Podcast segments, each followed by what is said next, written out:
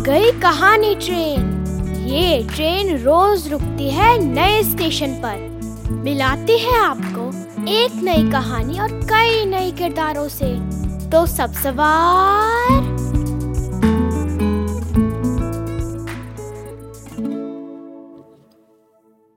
सुनते हैं आज की कहानी, तेरा है तो मेरा भी है। इसे लिखा है खुशी ने। मैं बड़ी देर से आपको कहानी सुनाने के लिए बेताब हूँ। आप भी सुनने के लिए तैयार है ना? तो आइए सुनते हैं कहानी। तेरा है तो मेरा भी है। नील छत पर बैठा पराठा खा रहा था। वो आकाश में उड़ रही पतंगों को देख रहा था। तभी वहाँ एक बंदर आ गया।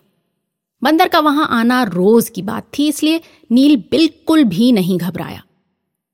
बंदर ने पराठे पर झपट्टा मारा। लेकिन नील भी मानो तैयार था। उसने कसकर पराठा पकड़ लिया। बंदर नील से पराठा छीनने लगा। पर नील मुट्ठी खोलने को तैयार न था। कोई भी हार मानने को तैयार नहीं था। नील चिल्लाने लगा। आवाज़ सुनकर मम्मी छत पर आ गई। उन्होंने नील के हाथ से पराठा लेकर बंदर को दे दिया। बंदर पराठा पाकर अपनी जीत की खुशी मनाने लगा और दूर एक दीवार पर बैठकर उसे खाने लगा। वो बार बार नील को झाँक कर देख रहा था, जैसे चिढ़ा रहा हो।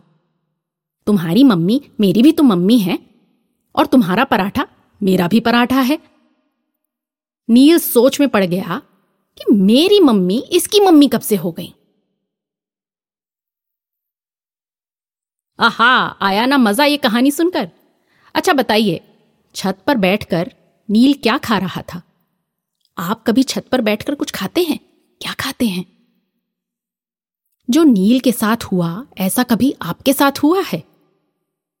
अच्छा पशु पक्षियों को कौन कौन सी चीज़ें खिलानी चाहिए? उनकी एक लिस्ट बनाइए। अपना कोई किस्सा, जब आपने किसी पशु पक्षी को खाना खिलाया हो, उसे रिकॉर्ड कीजिए और अपने दोस्त को भेजिए।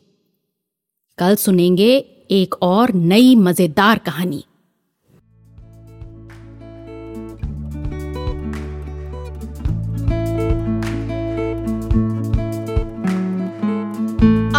ये कहानी आपको पसंद आई होगी। ये कहानी आपके लिए लाए रेखता, नई धारा और प्रथम।